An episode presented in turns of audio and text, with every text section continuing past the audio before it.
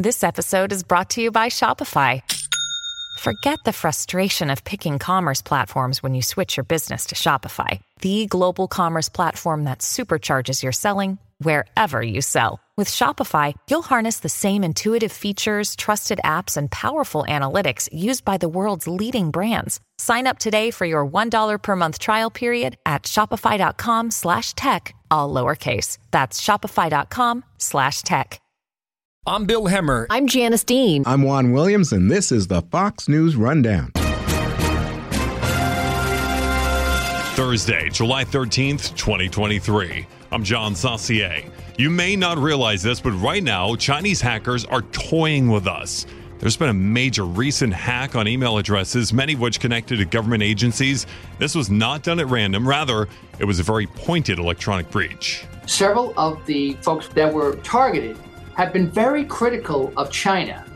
And so they're the ones that the Chinese said, you know what, we're going to go after their individual emails. This is the Fox News Rundown, Evening Edition. At Evernorth Health Services, we believe costs shouldn't get in the way of life changing care, and we're doing everything in our power to make it possible. Behavioral health solutions that also keep your projections at their best? It's possible Pharmacy benefits that benefit your bottom line? It's possible. Complex specialty care that cares about your ROI? It's possible. Because we're already doing it. All while saving businesses billions. That's Wonder made possible. Learn more at evernorth.com/wonder. A corporate cloud system no match for Chinese-based hackers recently who showed off their ability to not only infiltrate government agencies but to do so in a way to send a message. Part of that message is a steady strategy China has been using to harass and complicate entities in the United States. This latest breach went after both the U.S. State and Commerce departments. We know that there is a tremendous competition between uh, intelligence agencies, not just in China, but also in Russia and the United States. We're speaking today with Michael Balboni, who is president and managing director of Redland Strategies, also served as former Homeland Security advisor for New York State. And we know that, that China has a, a state backed effort. They spend lots and lots of money, train lots and lots of people to do just this. And what this shows is that they continue to ramp up their efforts there are some disturbing elements of, of this attack, though. You know, if you talk to Microsoft or you, if you listen to folks in the State Department, they'll say that nothing really sensitive got out. That it was really personal emails and and not something that they were taking troves of data. You know, that's what we've seen before, right? The hack comes in and all this data goes out the door. That's not what happened here. They went after individual email accounts, but the timing and the targets are what's really curious. So these hacks began using the Microsoft system, the network, right before Secretary of State Blinken was supposed to go to China. In addition to which, several of the folks, one in Commerce, again, one of the State Department, that were targeted have been very critical of China. And so they're the ones that the Chinese said, you know what, we're going to go after their personal emails, their individual emails, not personal, individual emails. The the the, the disturbing part about that is that so the Chinese we know are, pay attention to timing very very much, and so they can basically hack at will when they decide and hack the targets that they want to decide to do. You know, this is a big concern for the United States. Yeah, and alarming indeed. If they're picking and choosing where they want to hack, it's almost like they don't care about hacking the information. It seems like they care more about cyber intimidation. Do you feel like that's part of the strategy here? That that is a great point. I think that you know there's there's many different goals for this type of a campaign, and one obviously is to gather information and intelligence and and see what the adversary of the United States is is up to. Another is to try to steal data which again is something that they've been long after. But to your point, there is also an attempt to undermine and undercut the legitimacy of the US government. Many ways to do that. One is to compromise email accounts, to take data that perhaps is embarrassing and expose it. We see that's the latest trend in the ransomware attacks, not just about encrypting files and deleting backups. It's also about taking and identifying sensitive information and revealing it or, or threatening to reveal it and asking for a ransom. But again, to your point, they're really acting as a uh, kind of an intimidator to sit there and say, you know what? You think you have so much sophistication in your cyber networks? We can penetrate even the highest levels when we want to.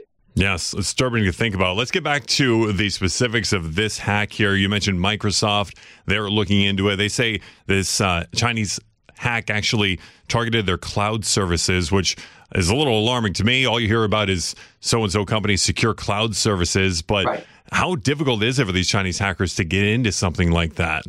Basically, they, they went and they got the the as they say the keys to the cloud as opposed to the keys to the kingdom. The the way that the cloud works is that there is a remote request for access into the cloud. And in order to grant that request for information or, or, or um, any, any type of operations within the cloud, you need to know that the person who's accessing is, in fact, who they say they are. So there's an authenticator, it's a key. And, and this was developed by Microsoft as a way to access their cloud, as, as it is with, with Google and the other cloud uh, um, operators. And so what happened here is that the hackers were able to get in. And in the best analogy I saw in, in one of those news stories was that, you know, if you need a passport to get into a country, well, they came and they compromised the passport printing office, which is essentially what they did here. They went in and they stole the ability to create these keys to allow them into this uh, privileged access into the cloud. Wow, that's absolutely amazing that they were able to do that, and it shows you the level of sophistication is also. I mean, they're getting to the the first step of getting in there, and then, like you said, they kind of have access to everything. I'm curious as how to AI is playing a factor in these hacks with not only China. I mean, we know they're developing AI right now, but is this making it easier for them to hack entities and specifically government entities using artificial intelligence, which I don't know may spot a weakness somewhere, or something like that? Yeah, I, I, I rather think that artificial intelligence, machine learning is, in fact, the game changer for the society in almost all aspects of what we do. And, and whether it's healthcare, transportation, uh, housing, finance, artificial intelligence, the ability not just to enhance existing technologies, but to learn and expand in a way that we haven't thought about is going to be truly the change in the way we live our lives. So too with cybersecurity you know, again, the thing that that makes artificial intelligence so uh, powerful and and frankly so frightening is the ability to learn. And so right now there is an arms race. It's an intelligence, information, and technology arms race between China, Russia, the United States that are seeking to get to the right AI platform first. Because it will be, you know, in the in the old Terminator thing, it will be the war of the machines. And, and this is going to have a dramatic impact, not only of the types of attacks, but frankly, the types of defenses that are being developed. What can we really do to stop Chinese hackers when their government is paying them to break into our government systems? Today, we've got an expert on the line. He's Michael Balboni, President and Managing Director of Redland Strategies, former Homeland Security Advisor for New York State, who says China is using intimidation in their tactics of breaching critical systems, even at the government level. He also believes that the way American society works actually gives us a big technological advantage, especially with the emergence of artificial intelligence. Interesting conversation today, and it continues next. Dare I ask you, who do you think is winning that arms race right now? Well, it's I think it's it's virtually impossible to know because what we don't have is we don't have what the intelligence um, organizations can see in, in China. As you know, China is a very opaque society. Uh, they don't really share a lot of secrets. And we know that uh, they have been tremendous, spending tremendous amount of, of time and effort and resources to develop this.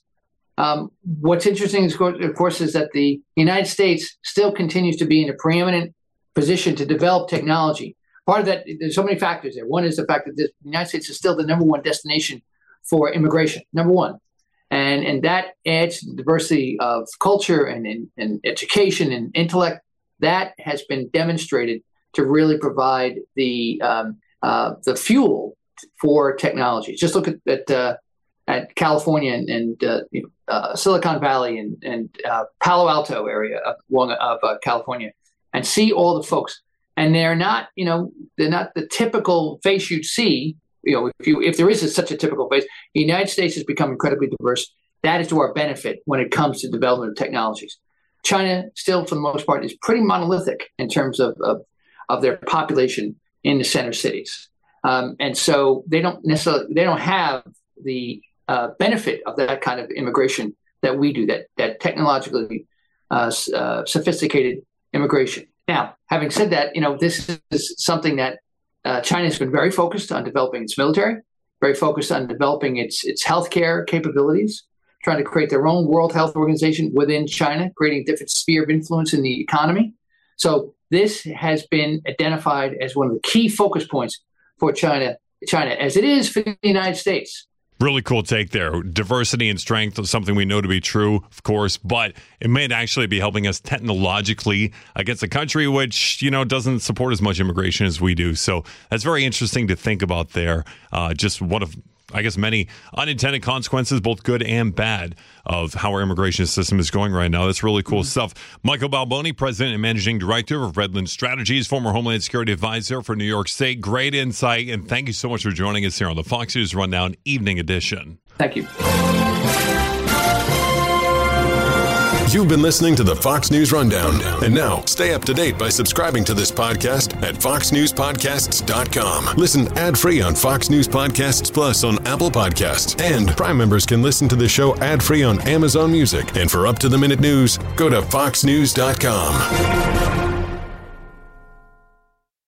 Jason in the House, the Jason Chaffetz podcast. Dive deeper than the headlines and the party lines as I take on American life, politics, and entertainment. Subscribe now on FoxNewsPodcast.com or wherever you download podcasts.